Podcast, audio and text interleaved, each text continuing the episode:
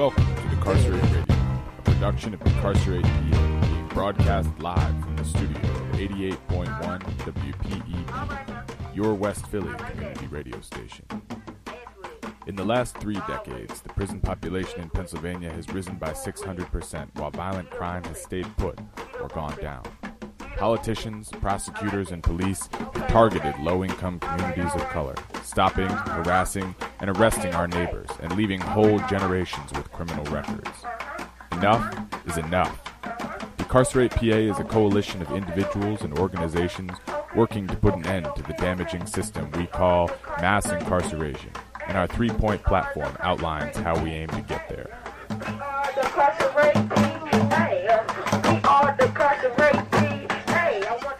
First, we say no new prison. That means canceling the $450 million construction in Graterford and passing a moratorium against future prison projects. New prisons waste our resources and help cause the future they claim to prepare for. The 19 new prisons built in the last 33 years haven't made us safer, they've just allowed us to continue in the wrong direction. Second, we call for decarceration itself. That means reversing the policies of mass incarceration and reducing the prison population. We can't stop building prisons and keep the failed laws and policies that filled them to begin with. Mandatory minimums must go. Everyone should be eligible for parole. People with substance abuse problems should get treatment, not jail time. Mass incarceration is a product of bad laws, and we need to change them. Finally, we understand that the real problems in our communities can't be ignored. That's why the third point of our platform calls for community reinvestment. We want the money being wasted on prisons to be reinvested in schools, healthcare, social services, job training classes, and addiction treatment programs. These are the things that actually make our community safer, and it's time we made them our priority.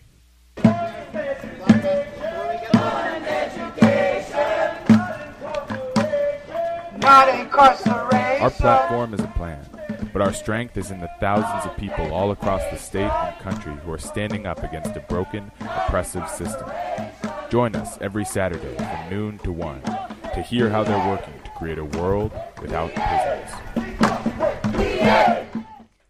Welcome, everybody. Uh, you're listening WPEB and 88.1 FM, your West Philadelphia Community Radio. And we have a we have we're kind of like full today. Um, we have Owen and Matt and Dave and myself Anna, and we have Hannah from ICJ. Um, you guys want to introduce yourself really briefly? Hey, my name is Hannah Zellman, um, and I'm a founding member of Decarcerate PA and the director of the Institute for Community Justice. Yeah, um, this is Owen and uh, we're going to talk with Hannah in just a minute. First, we're going to play uh, an interview that was recorded last week with Theresa Sullivan, who also works at the Institute for Community Justice. She does a couple of different things there, but we talked to her about the Prison Health News program. So we're going to play some excerpts from that interview. And then we're going to come back and talk with Hannah about the Institute for Community Justice as a whole and some of the things that came up in that interview. introduce yourself? Hi, my name is Theresa Sullivan. I work for the Institute for Community Justice. It's a program at Philadelphia Fight. I've been working here for about seven years now. Um, I wear a lot of hats um, in the work I, like I the one do. You're wearing right now, Thank you so much. Um, the main hat that I wear is I'm an um, educator and instructor for our signature program called Teach Outside. Um, it's a five week program designed to educate and inform uh, people who are HIV positive, who have a history of incarceration or coming back home out of the prison systems to make sure that they take their medications, they know how the virus works in their bodies, giving them resources they need to plug in, you know, keeping them from falling through the cracks from jail to home, right? We want to make sure we incorporate the education they need so they can be more productive citizens and live a long, healthy life because um, HIV is no longer a death sentence. Mm-hmm. Uh, it was years ago in the 80s, but it's not now. And it's a need to educate people who are newly diagnosed, especially women of color, because um, now we are like 30% of the epidemic. and also men. MSM, which stands for Men Who Sleep with Men, especially the youth. They don't think they're at risk, you know, um, coming home and they don't plug in. So we have two ways of getting uh, connected with these people. Is we have care outreach workers who work in the prison. Um, we also have the Jonathan Lax Center over at Philadelphia Fight, and the doctors there they connect with us um, through our program, and we enroll them in the five-week course. Um, the course is only two days a week, but we know that coming home is hard and and it's a struggle. So we make sure that we provide them with a stipend check if they graduate, um, some kind of incentive, you know, because um, they're giving their time.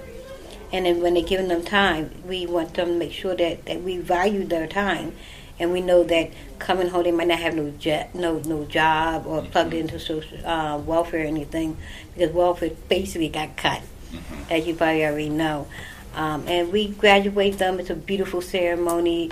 Um, they get a certificate of completion and a hundred dollar stipend check. You know, um, and they can move into other programs that we have once they graduate from that one. Thanks for explaining a little bit about that program. I was hoping you could talk about Prison Health News, another of your hats, maybe. Yeah. And introduce us to that program as well, and tell us maybe a little bit about how it started. So, Prison Health News got started back in 2006, and it got it started from formerly incarcerated individuals coming home.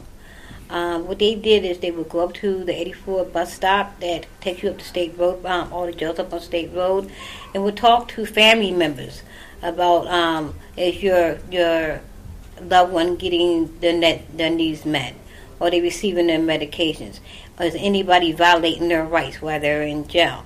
We are here for you, giving you us your name, your phone number. Get hold of us. We will go up there and talk to these individuals and make sure they get meds, that they're not being put into solitary co- uh, confinement unnecessarily. And if they do have a diagnosis of HIV, we make ensure that they plug into the doctor, Dr. D, up there on State Road. Um, there's a lot of time when people were going up there and they didn't want to tell that they were positive, so they they didn't take their medications. That has changed through the process of people who were formerly incarcerated going up to 80, to bus 84, talking to family members to make sure all those needs are met. That's how I got started. Um, it has expanded over the years. I came on board in 07 um, and it changed to it came out of the need for people who were formerly incarcerated who were positive right uh, we sat around and wrote like articles that were like hiv related articles that were related to political movements around the country um, and especially articles that because people have more than just hiv so they may have a diagnosis of like diabetes or NHIV or diagnosis of high blood pressure and HIV.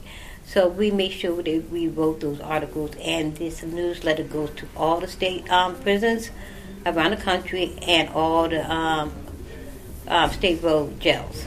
So it's like over 2,000 copies that goes out four times a year. Um, we have here at the Institute for Community Justice a group of individuals who meet every Tuesday that because we can't do this newsletter without the input of people who came home. They are the experts on what is needed for people who are currently still in jail. So we like have them meet every Tuesday for about an hour.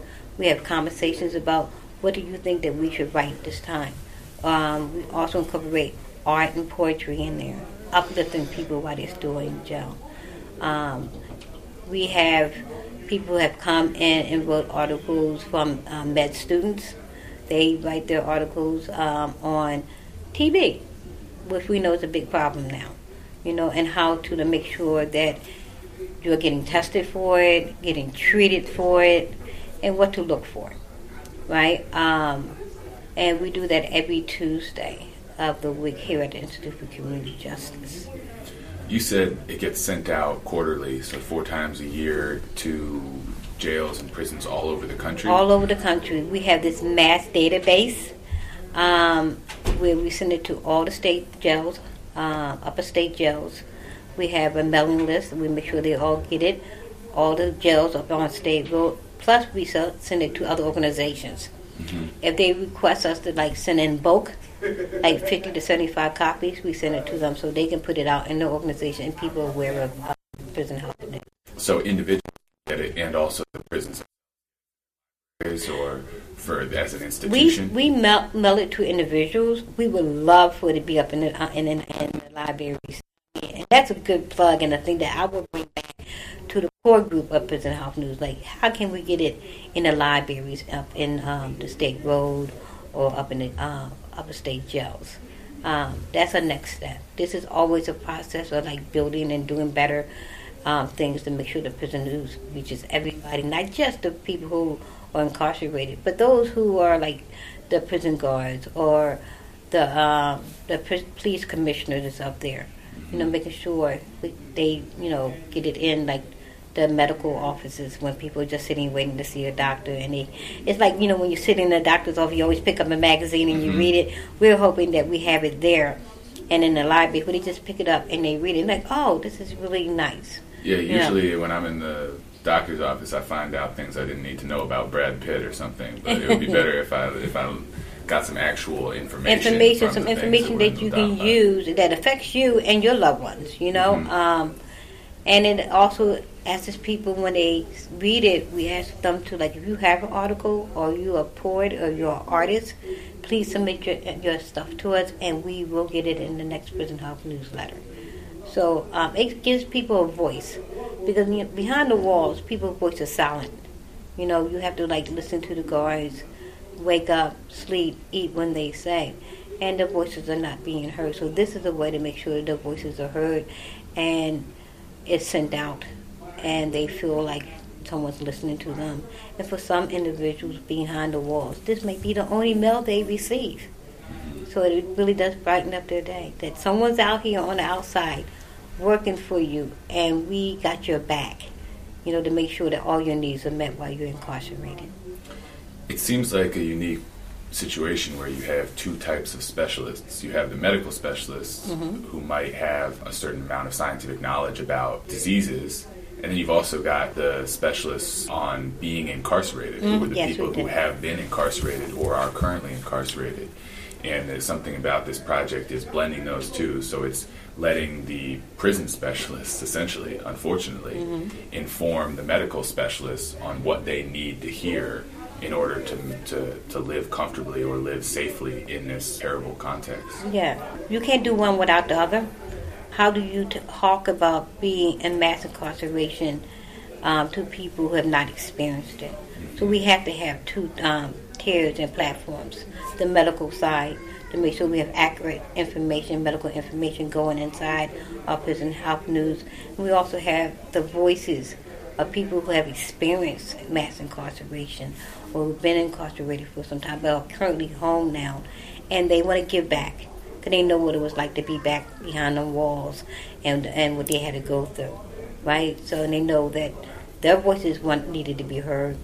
So they want to make sure those people that's still there get their voices heard. It's a way to help people um, re-engage and, and come back into society feeling like hey when i come home i know i have somewhere to go you know? And um, the institute for community justice is a reentry center this is a place where they can come and get the resources and programs and plug back in you know and feel like they're part of something you know and be part of the solution and not the problem And you're listening to 88.1 WPEB FM in Philadelphia, your West Philly community radio station. This is Decarcerate Radio. We have Hannah Zellman from ICJ, the Institute for Community Justice, here with us. And you've been listening to an interview with Theresa Sullivan, who also works at ICJ and helps with the Prison Health News program. We're going to hear another excerpt from that, and then we're going to come back to the station and talk with Hannah and your regular Decarcerate Radio crew, Anna and Matt and Dave, um, about Prison Health News and the other programs at the Institute for Community Justice. So we just had a community forum um, event on February 22nd, and we were talking about ban the box issues. And ban the box basically is a Pennsylvania ordinance that on all job applications they ask the question, "Have you ever been convicted of a crime?" have you ever been convicted of a felony? Um, and that has been a barrier for a lot of people coming home to like fill out an application and they get to that box, they freeze up and they're like, you know, what's the point? You know, and it opts them out from getting the job. So what happened a few years ago is um, we worked very hard for Pennsylvania to make sure that employees cannot ask that question on job applications. However, we've been finding it on a lot of job applications, and they have not removed it. Um, so we had this community forum, informing community that you have the right to like tell us, inform us that you you filled out a job application and this question was on there. And what we do in turn is um, send it to the commissioner um, in City Hall and let another know our mayor, and they will find that company two hundred fifty dollars. Over and over and over until they remove it, because we believe that everyone deserves a second chance. Um, that that question on there should not be a deterrent for people who have changed their lives, did their time, came back into society, you know, and give them a second chance. You know, let them be able to get in that first interview, right? Um, because a lot of times when you see people looking at a piece of paper, they're going to identify what they see on that paper. But if you know if that question's not there, they'll see that you know you're qualified for this job. Then you can tell them in the, in the, the initial interview, right? And you can explain, you know, this is what happened, you know, but I'm not that person anymore. I, you know, changed my life. I, you know, I went back to school. I got a degree. I got some kind of training underneath my belt now. I qualify for this, and what I will bring to your your organization to make it better. And you can sell yourself in the in the uh, initial interview. And more likely, you might may or may not get the job, but more likely, it gives you a better chance. Mm-hmm. Um, that's why we want to remove that ban the box question. And that's part of how increasingly, you know, people have to carry their sentence and their record with them outside of, you know, once they have done their time. And sort of breaking down this idea of inside and outside because some people, you might be outside, but some ways you're still locked up, you're still being confined and kept away from opportunities. I think that is sort of relevant to how prison health news can be for everyone, not just for people who are currently incarcerated. Yeah, and Prison Health News is like not just a newsletter for you to read, but it's like a political movement to make we change those those systems that set up to like be barriers for people coming home, you know, into the community. Um, and the people that come be part of Prison Health News know that, and they get good information that they can personally use to change their lives and remove them barriers. Um, and Prison Health News has been doing it for since 2006, and we currently still do it. And, it, and like I said in the beginning, it also gives people a voice, you know, and, and it, it informs people about what are the systems that are set up. So you can avoid those roadblocks, or you can become part of like removing them systems um, and join an organization that's fighting to remove those um, them barriers for people who have formerly incarcerated. I like to call them returning citizens, right? I know tags stereotype people when you say inmate or convict. I like to call them returning citizens because they are, and they're returning back to our community. So why don't we have some programs for them to return to, instead of putting all funding all this money to um, have mass incarceration, lock up people for these long-term sentences that are outrageous, right? And a lot of these are like minor charges of like their first time, second time drug charges of marijuana, right? Or they can't, they get locked up, they can't pay those bells of sixty dollars. That's ridiculous. We need alternatives to give people other than locking them up. We need more programs in our community, and that's where the money needs to filter to, instead of prisons. Amen. You're still listening to 88.1 WPEB FM. We're going to hear one more clip from that interview with Theresa Sullivan, and we'll be back in the station with Hannah Zellman from the Institute of Community Justice and the rest of the Decarcerate Radio crew to talk about prison health news and the other great programs that ICJ runs. So, Prison Health News is also a way for people to connect, to talk about, you said, removing those barriers, not just informing people about Right. the barriers, but also a way to get together so that, as you know, we can make that voice heard to actually change the system. Right, yes, it is. And we meet every Tuesday, and we have had the group of people that meet on Tuesday, and there was something currently going on, like Decarcerate PA. Mm. These people have joined that long walk they did to Harrisburg. hmm Um, they had joined in March to talk about the pipeline to schools.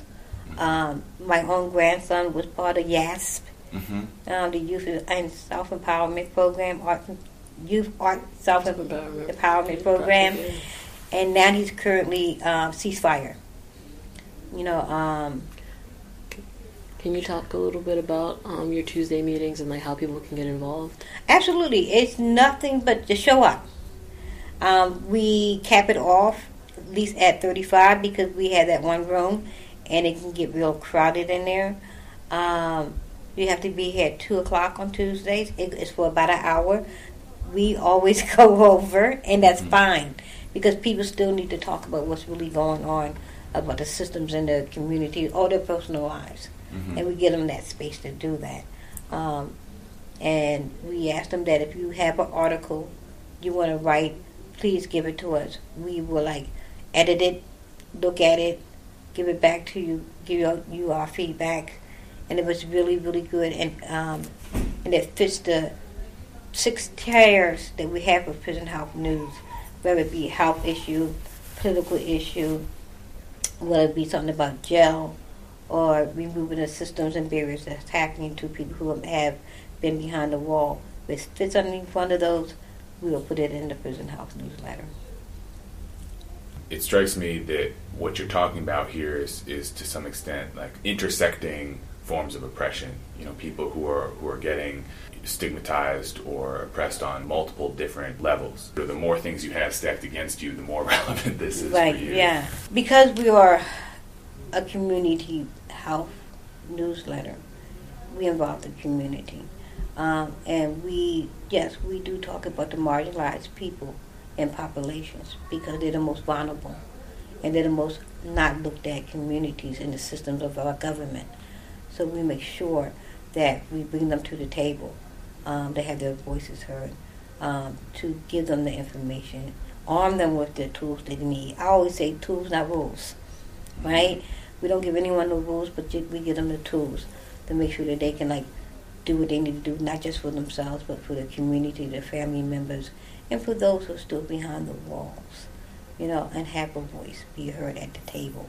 Because if you're not at the table when decisions are being made, I always say that you're going to be on the menu, right? So mm-hmm. educate yourself, inform yourself with information so that you don't be cut out the picture, right? So when you're talking to these people who can change the systems for you, who have the power to do that, you're armed with the information to tell them, like, if you don't change this, we will not put you in office, you know, and making advocates and activists out of them.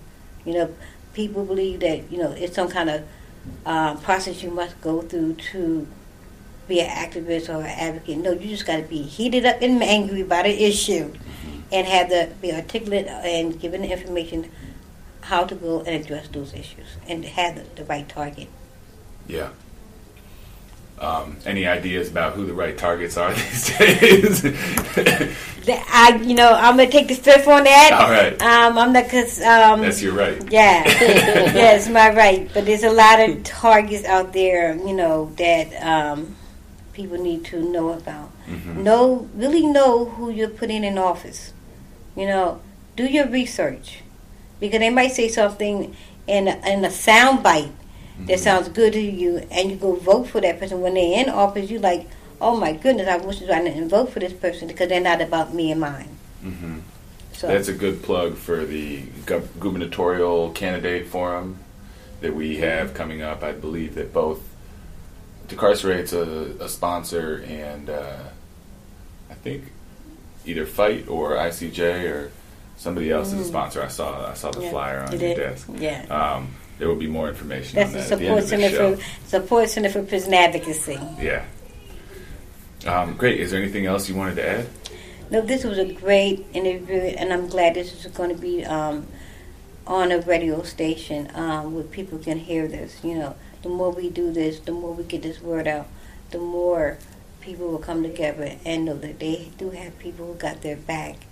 You know, and they can join an organization that moves forward to move the barriers and the challenges of people who have been incarcerated and deserve a second chance in life. Great. Thank you so much for taking the time to talk with us. Thank You're very welcome. Yeah. And we're back in the station. You're listening to 88.1 WPEB FM Philadelphia, your West Philly community radio station. This is Decarcerate Radio. We're here every Saturday from noon to 1.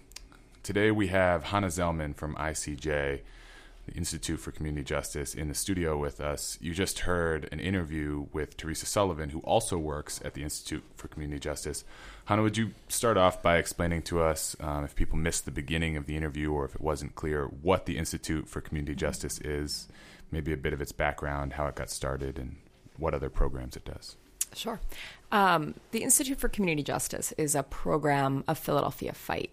Um, and Fight is a comprehensive aid service organization. One of the biggest things that we do at Fight is provide um, comprehensive HIV uh, specific primary medical care to folks. Um, and so, well over a decade ago, it sort of became very clear that a lot of the folks that we take care of in our clinic were going in and out of jail and prison. We would sort of lose track of people and not know where they had gone and why they weren't coming to the doctor. And they would come back and say, Oh, I was in jail. And so at that point, we thought, okay, we need to sort of figure out how to not lose people during that period when they're not in the community, um, and started going into the Philadelphia prison system, which is the local county jails, um, to just work with people throughout their incarceration um, and make sure that they were getting adequate medical care on the inside. Um, we did a lot of work to solve systemic barriers um, that existed at that point for folks being able to be healthy on the inside um, and then do, you know, discharge planning and all sorts of kind of case management type work for folks coming home. Um, and that's work that we still do for folks living with HIV, although have been able to really expand that in the last few years to be providing similar services for folks who are at high risk, which when we think about the prison system, um, we really see ourselves as working at the intersection of HIV and mass imprisonment um, because the the sort of structural drivers of the AIDS epidemic are the same structural drivers of mass imprisonment in the United States, and the sort of individual vulnerabilities that people face that make them, you know, vulnerable to criminalization and incarceration are again the same kind of, you know, individual um, vulnerabilities that make folks um, more likely to acquire HIV. And so we really see ourselves as kind of trying to holistically um, approach approach that from a lot of different angles, both direct service and advocacy work. And Theresa talked a lot about a couple of our programs and some of our, you know, community organizing advocacy work. Um, and I think that one of the things that she she did touch on was kind of the heart of ICJ, which is our reentry center. We have developed a drop-in model, and everything that we do sort of centers around having a safe space for folks that are coming home, um, folks who have family members on the inside, um, and really providing educational opportunities. You know what what we would say in a grant is therapeutic recreation, things like yoga and creative writing, and opportunities for people to find healing, safe space, build different kinds of community than they might have had um, in their neighborhoods, and really develop peer leadership models so that the folks that we're seeing have an opportunity, like Theresa was saying, to have their voices heard, to be at the forefront of these conversations, to be at the forefront of developing the kind of social services that folks need to be safe, to live whole, healthy, vibrant lives. You talked a little bit of, about vulnerabilities there and some of the indicators. Just to lay it all out, what what are you talking about? So you know when you say vulnerabilities, mm-hmm. somebody's individually vulnerable mm-hmm. in this intersection of um, HIV positivity, or we, you know what is that? I mean, we are talking about persistent poverty. We are talking about homelessness. We are talking about racism and sexism and homophobia. Um, all of those things make folks less able to protect their health. Um, because you know folks that are experiencing poverty that may not have their sort of urgent needs met are often engaged in things like sex work, are struggling with addiction, um, and and those are things that are both criminalized and and make you vulnerable um, to acquiring HIV. I think um, um, I think uh, Greg Greg Smith, who was an ACT UP member, um, who's who is uh, who was locked up, who died um, several years ago, is a really good example of that. Do you, do you feel like uh, talking a little about his case and how that's a kind of like one of those intersections? So that was slightly before my time. I Uh-huh. don't. I don't. Um, I know a little bit about his case because I think, and correct me if I'm wrong, because this was like a little bit before I came to Philly and got involved with ACT UP and doing this work. But he was someone that was criminalized um, because of his HIV status. Um, am I correct? And it involved a police officer and and yeah.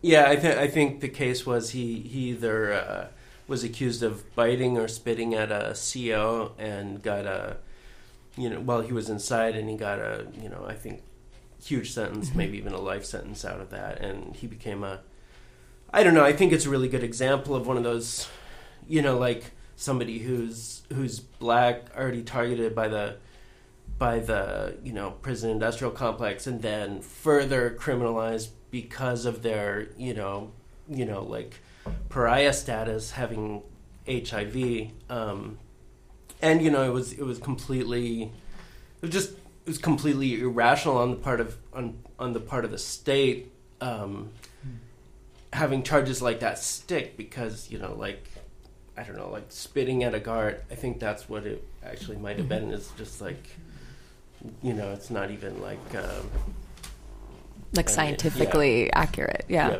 and I think his case is is not um, is not unique and it's not an outlier. We are Yeah. in an age of increasing criminalization of folks living with HIV, um, and it is it, there is a profound like lack of scientific accuracy to that. It's a lot of you bit someone, you spit on someone, you know, other sort of bodily fluids being involved that do not transmit HIV.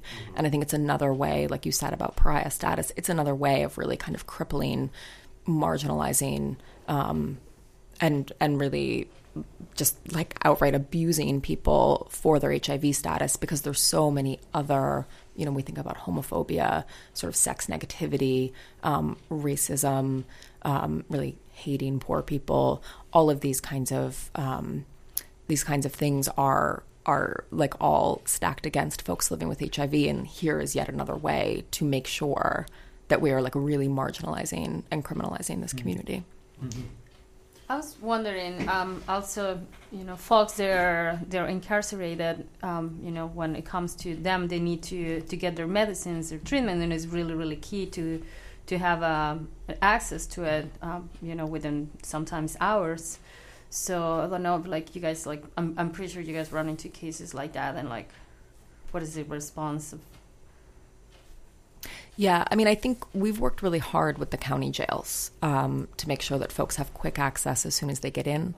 Um, I will say that some of the medical providers in there who work with folks with HIV are really dedicated to taking care of folks, um, which is difficult in a correctional system, right? There's all sorts of other barriers to people, you know, accessing medication. You know, Theresa talked about stigma and not wanting to be out about your status. It's not a safe place to be HIV positive um, for a lot of people, and you know, even just going to the to the clinic can kind of out you.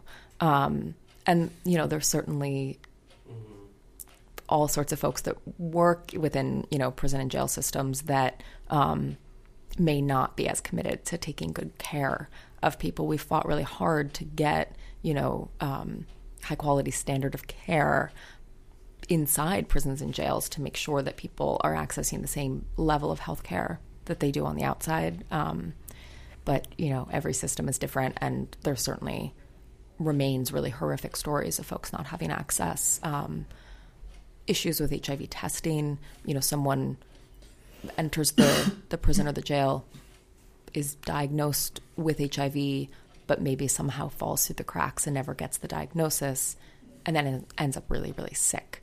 Um, and so, I mean, there are definitely still horror stories, um, and I think the other the other side of that is also the continuity when folks are coming home, um, which is hard in a chaotic jail environment because you don't always know when folks are getting released.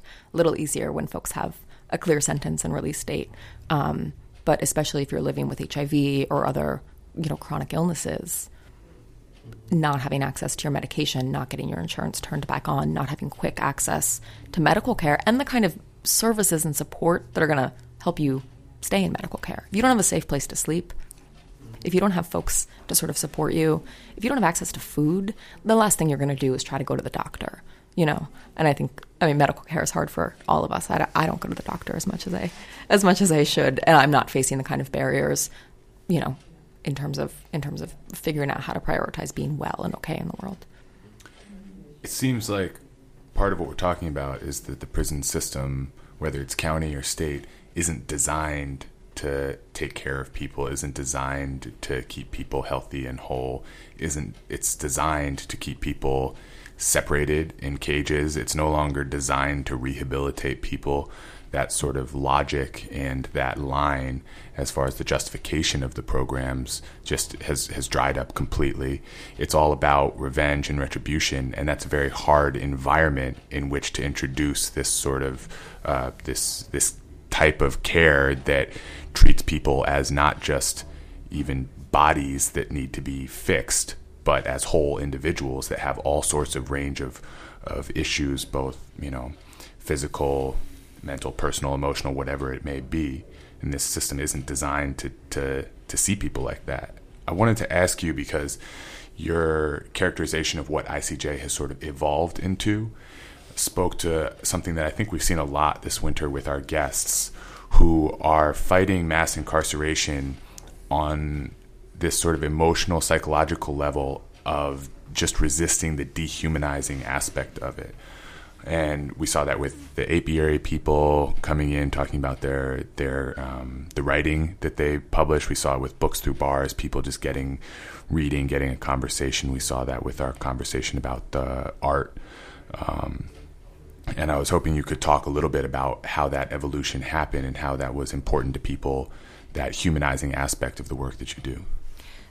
I think one of the most profound things about the way in which both Fight in general and ICJ and sort of the former incar- incarnation of, of our prison services before we founded ICJ um, is the fact that a lot of the leaders in sort of developing these services were themselves activists living with HIV who'd experienced imprisonment.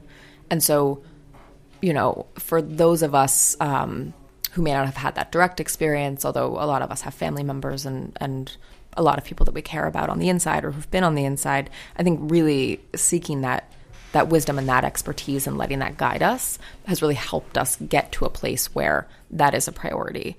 And, you know, we're a lot of us are a bunch of social workers, right? So like obviously we're coming at this from a place of really trying to see you know the like fundamental emotional needs of folks um, we're dealing with a lot of folks who have complex medical stuff including you know mental health and addiction issues um, and are you know both on the street and in prison completely dehumanized. Um, and i think it's a challenge because prisons and jails like you said aren't set up like that but also their top priority is security and control. It's not taking care of people. Um, so we have to really negotiate to get that to be something that they're paying attention to. And, you know, we do all sorts of things on the outside, but also we like send people mail every week. Every week, folks get like Sudoku and word searches and articles. Um, a lot of our folks are really following Decarcerate's work and other stuff on the inside because we send them information every week. And for a lot of people, they're not getting any other mail. You know, they're not getting visits throughout their incarceration. And so the like simple fact of not forgetting people when they're on the inside, of like reminding people every week, visiting them a couple times a month that like you're not alone in this. We're fighting for you on the outside. We remember you and we care about you. I mean, it sounds kind of simple, but I think it's so profound in terms of trying to figure out as long as we kind of have this system, how do we find a way to sort of reach in and, and actually be connecting with people and resist the ways in which you know the prison industrial complex is set up to divide us and to sort of disappear people into the system um, and how do we make sure that folks don't get forgotten don't get lost Thank you. We're going to take a short break and have a musical interlude here. We'll be right back on Decarcerate Radio at 88.1 WPEB FM, Philadelphia, your West Philly community radio station.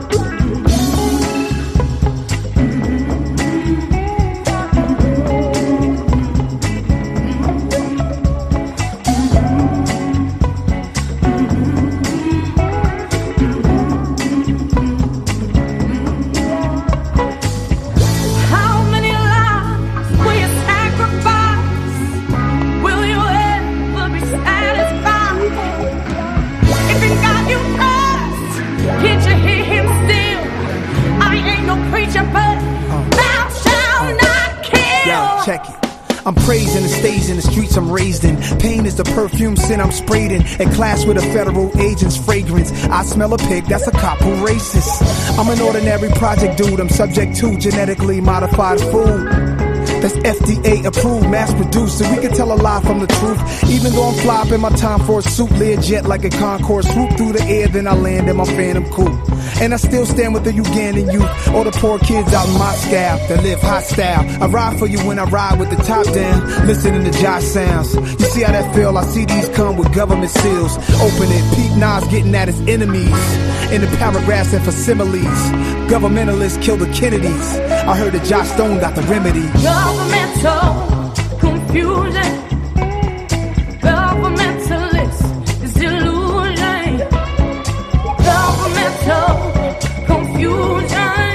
A bunch of governmentalists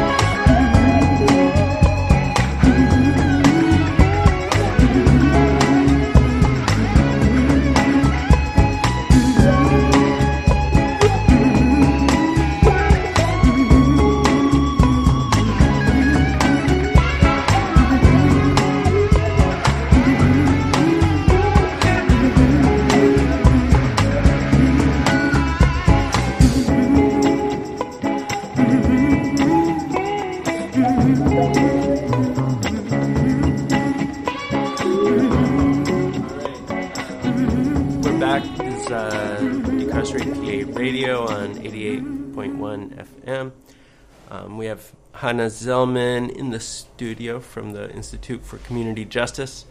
Um, and Hannah, I just wanted you to I just wanted to ask you about um, you know Project Teach is kind of like a, a related project, parts of it inside the structure of um, ICJ and parts of it you know more connected with uh, Philadelphia Fight.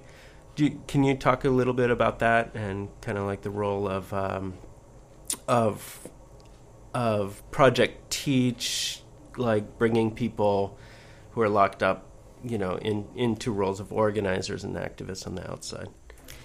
So, Project Teach um, stands for Treatment Education Activists Combating HIV. Um, it was a project that came out of ACT UP Philadelphia um, and was founded in 1996 um, and was a you know treatment education and activist training course for folks living with HIV. Um, and was taught at a number of AIDS service organizations around the city, but really is housed at at Fight at this point.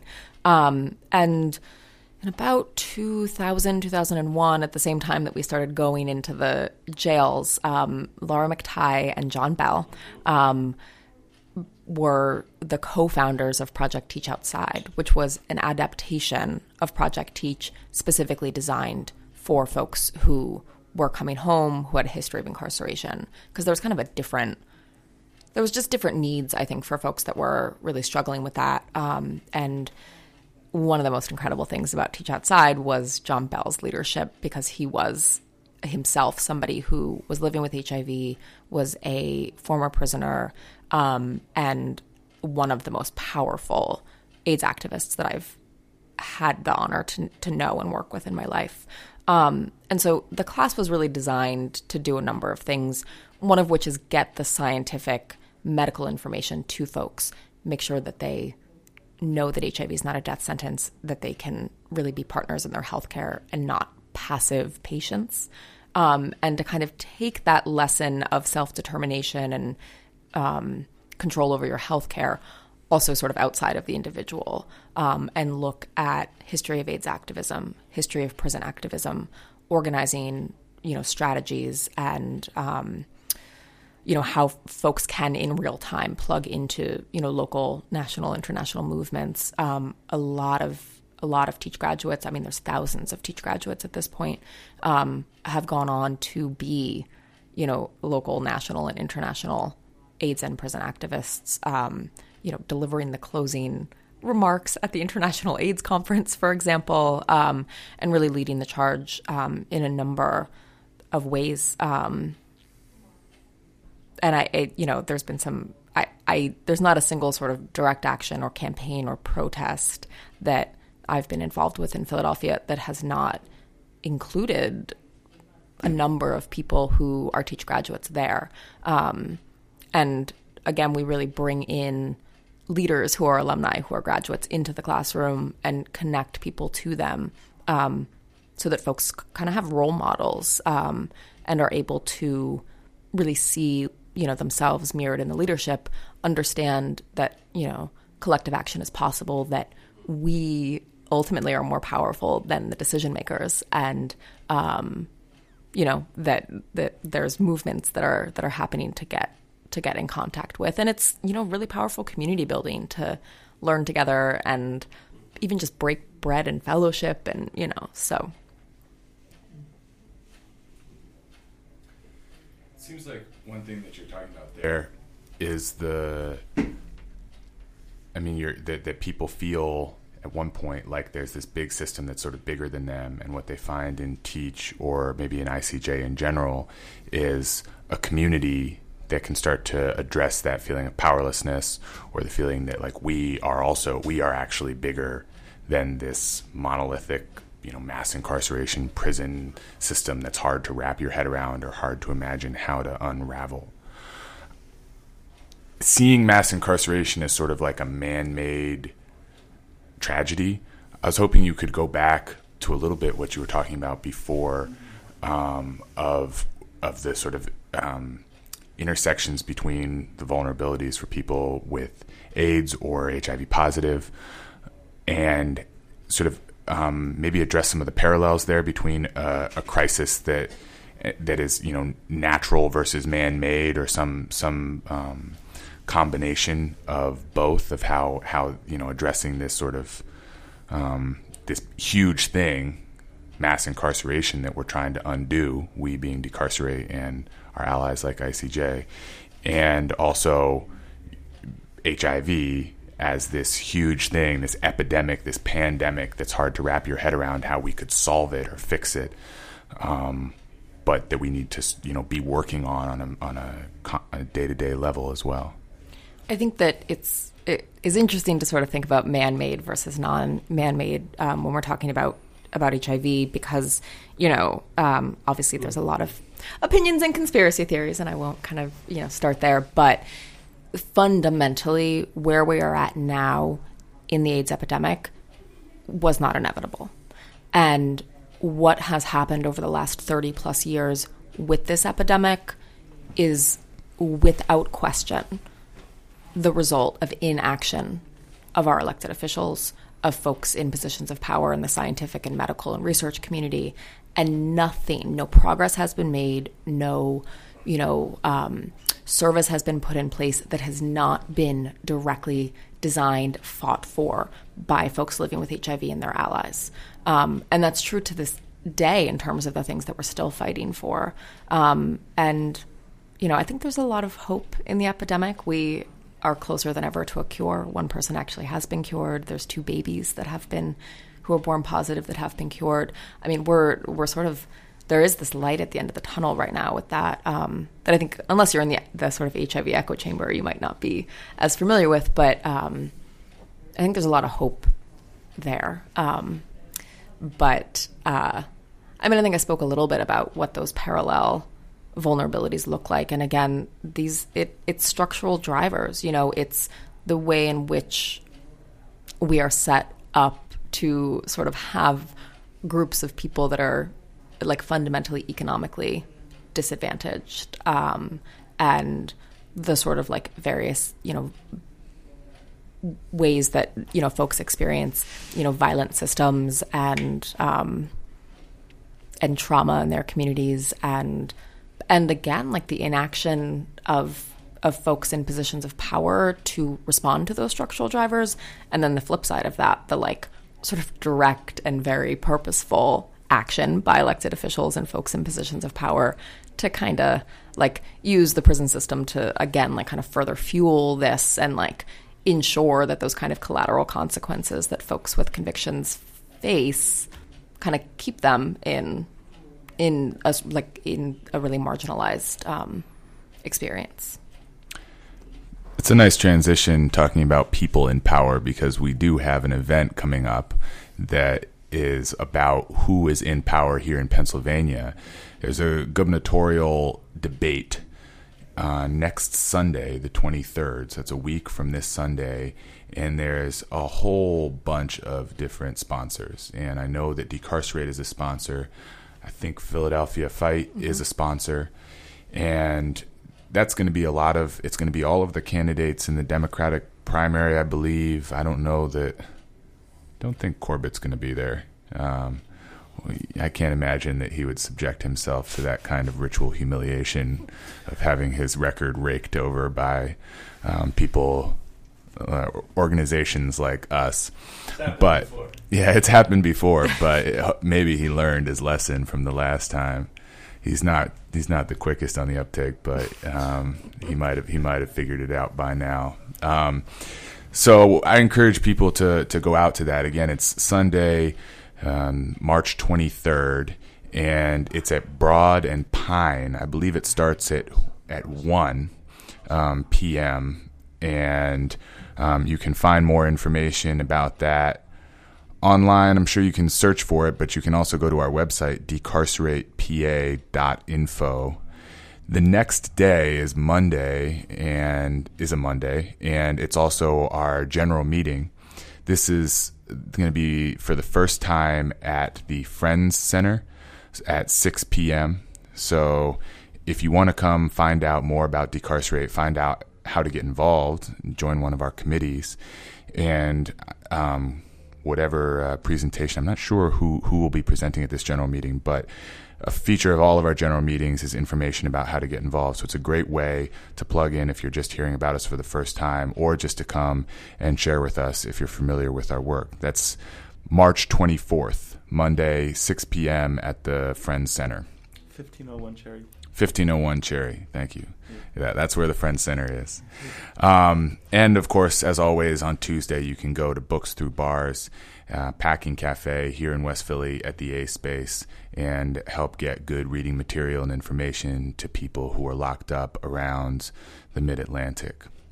Um, our time is, is just about up. I'm going to give you a, a chance to um, to say a few closing words. Maybe I did want to um, to say before that that it is a hopeful time in a lot of ways, and it's a, you know we see that also in fighting against mass incarceration. There's more traction on this issue than at any time uh, in, in my memory. You've got Eric Holder testifying against mandatory minimums and asking, you know, the attorney general is asking people to apply for or for clemency on crack cocaine charges, and you know, working with reactionary Republicans from Kentucky to you know to to get rid of mandatory minimums and talking to the sentencing commission, and it's also a time when we have to remember to really hold those people accountable because at the point when they start to say things that we might agree with is when we've got to be most suspicious and make sure that they actually abide by the kind of transformation that we want to see and not the sort of um, cheap reform ticket that will buy our silence. Um, I hope that you know the same thing is is true with um, with the HIV community. There's obviously different aspects and different elements, but um, but it's a time to make sure that say if that care that cure is available that it's widely available that it's available for all um, and so the light at the end of the tunnel should just motivate us further to fight Absolutely. Um, well, thank you so much for having me on. It's been a blast to hang out with you guys and talk about our work at ICJ. Um, for folks that are listening, if you want to, you know, know more about what we're doing, and in particular, if you want to get involved with the Support Center for Prison Advocacy, the work we're doing around employment expungements, ban the box, um, you can check us out on our website at www.fight.org, or you can find ICJ on Facebook, which is the which just Institute for Community Justice. great. Thank you so much for being on our show. Tune in every saturday from noon to 1 to hear decarcerate radio here on 88.1 wpeb fm philadelphia your west philly community radio station